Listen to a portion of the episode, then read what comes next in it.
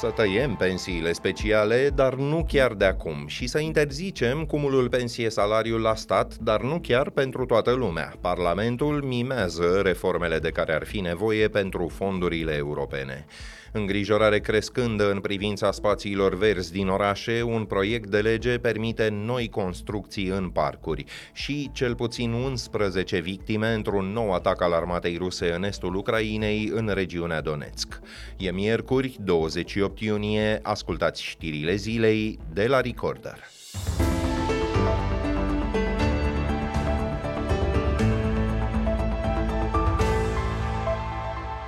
În teorie, Parlamentul reformează, în practică nu se schimbă mai nimic. Legea pensiilor speciale a trecut confortabil de votul din plenul Senatului, însă vârsta de pensionare a magistraților, de exemplu, rămâne neschimbată timp de încă 5 ani. Unele prevederi ale legii se aplică abia peste două decenii, iar guvernul ține la secret economiile pe care documentul le-ar aduce bugetului.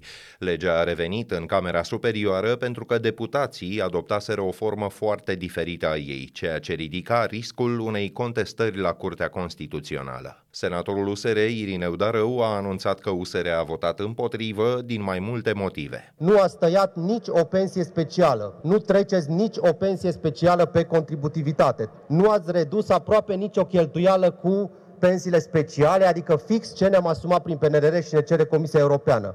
Și ca să fie și mai clar, nici peste 20 de ani pensionarii speciali nu se vor pensiona toți la 65 de ani, așa cum este în sistemul public. Nici peste 20 de ani pensiile speciale nu se vor calcula pe baza veniturilor din întreaga carieră de 35 de ani, așa cum este în sistemul public. Daniel Fenechiu, din partea PNL, a recunoscut că schimbările, atâtea câte sunt, s-au făcut la presiunea Comisiei Europene. De legea pensiilor speciale depind fonduri de circa 3 miliarde de euro din Programul Național de Redresare. Ne dorim să nu mai fie hulit corpul magistraților, ne dorim să nu mai fie arătați cu corpul militarii, polițiștii, pompierii, jandarmii. Nu, nu ei sunt cei vinovați. Chiar dacă PNL nu a fost partidul care a introdus pensiile de serviciu, ne-am asumat să fim parte activă a acestei reforme. Dorința senatorului Fenechiu ca pensionarii speciali să nu mai fie huliți se lovește, între altele, de demersuri precum unul sesizat de cotidianul Libertatea. Peste 9000 de cadre militare din Ministerul de Interne, al Apărării și din SRI s-au pensionat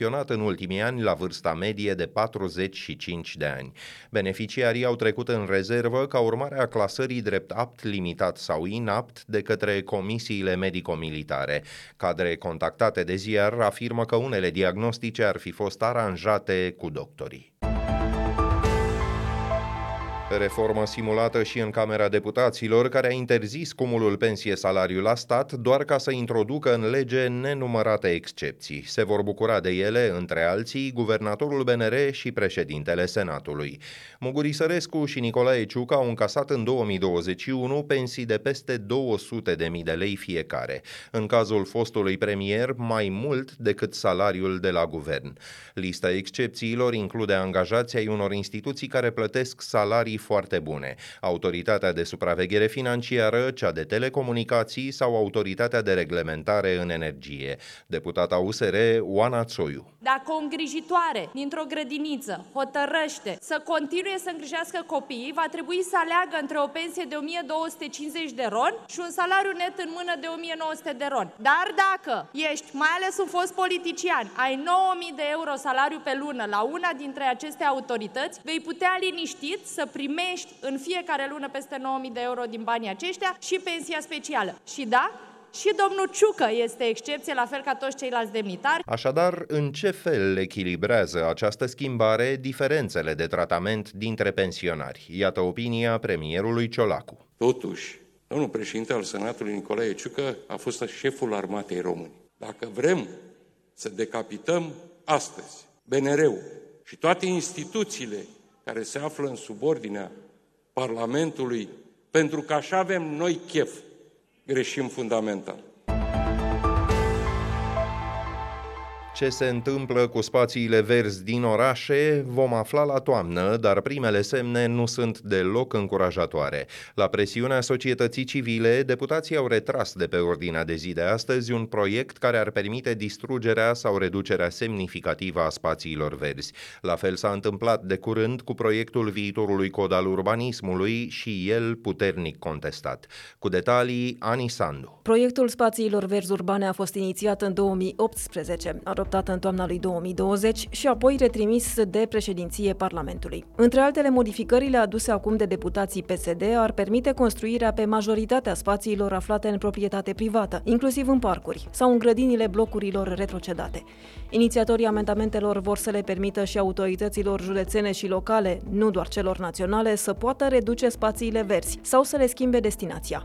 Primăriile ar fi obligate să plătească pentru expropierea terenurilor private care au spații verzi sau, dacă nu fac acest lucru, să dea autorizații de construcție. Primarul capitalei Nicu Șordan a dat ca exemplu zone din parcurile Tineretului și Herăstrău. Rețeaua pentru natură urbană, o organizație umbrelă din care fac parte aproape 20 de asociații civice, califică aceste propuneri drept un atac direct la sănătatea locuitorilor din orașe. E vorba de peste 12 milioane și jumătate de oameni, adică aproximativ 60% din populația României.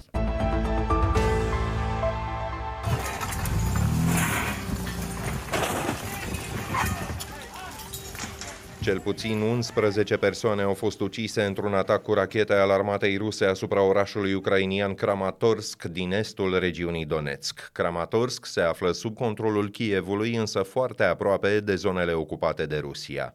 Numărul răniților trece de 60. Bombardamentul a distrus între altele un restaurant. Au mai suferit pagube clădiri de locuințe, magazine și un oficiu poștal, deși Kremlinul susține că ar lovi doar ținte militare. Șoc i stražu v a potom i domnul Lucini v nu uijaju. Printre cei morți în atac se numără trei copii, inclusiv două surori gemene în vârstă de 14 ani. Șapte persoane au fost scoase în viață de sub dărâmături.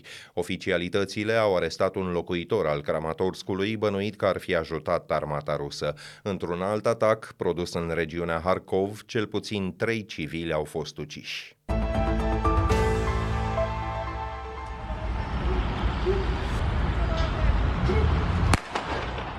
Un ofițer de poliție din Franța a fost reținut sub suspiciunea de omucidere, a împușcat mortal un adolescent de 17 ani în Nanterre, o suburbie a Parisului. Tânărul a refuzat să se supună unui control. El a fost împușcat în piept, foarte de aproape, și a murit la scurt timp după aceea. Președintele Emmanuel Macron a calificat drept de neiertat cele întâmplate. Sindicatele din poliție îl acuză însă că s-a grăbit să dea vina pe agenți înainte de a fi aflat concluzii concluziile anchetei.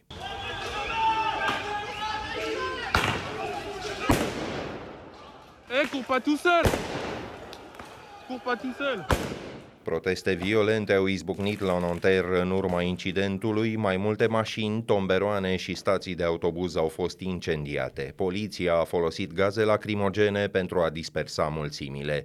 E al doilea incident de acest fel înregistrat în 2023 în Franța. Anul trecut, 13 persoane au murit în împrejurări asemănătoare.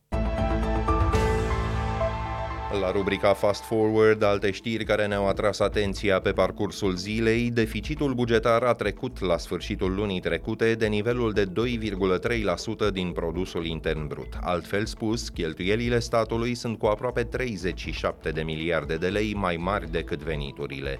Numeroși economiști pun situația pe seama unor prognoze prea optimiste pentru 2023 ale Ministerului de Finanțe. Alte cauze, pierderile companiilor publice și lipsa reformei în instituțiile și în firmele de stat. Pentru a acoperi cheltuielile, România s-a împrumutat în mai multe rânduri anul acesta, datoria publică a trecut de 700 de miliarde de lei. Guvernul a publicat proiectul de ordonanță care ar trebui să reducă prețurile alimentelor de bază. Documentul include limitarea adaosurilor comerciale până la maximum 20% la procesator și tot la 20% în cazul magazinelor. Amenziile pot ajunge la 2 milioane de lei, iar ordonanța ar urma să se aplice timp de 3 luni de la data intrării în vigoare. Printre produsele vizate se află pâinea, laptele și uleiul, dar și unele sortimente de carne și de legume și fructe. Ordonanța urmează să fie adoptată în ședința de mâine a executivului. Mai bine de trei sferturi dintre absolvenții de gimnaziu au obținut medii de peste 5 la evaluarea națională, 76,2%, deși rata de promovare înaintea contestațiilor e a treia din ultimii șase ani, scăderea față de 2022 e de 6 puncte procentuale. O analiză a site-ului edupedu.ro arată că la țară, doi elevi din 5 nu au reușit să ia notă de trecere. De asemenea, 70% nu au obținut media 7. Participarea la examen a fost la un nivel apropiat celui de anul trecut, peste 95%. Rezultatele finale ale examenului sunt așteptate marțea viitoare, pe 4 iulie. Punem punct aici, dacă ascultați însă știrile zilei pe YouTube, vă și puteți abona apăsând clopoțelul care activează notificările. Ne auzim din nou mâine seară. Sunt Filip Stan David, toate cele bune!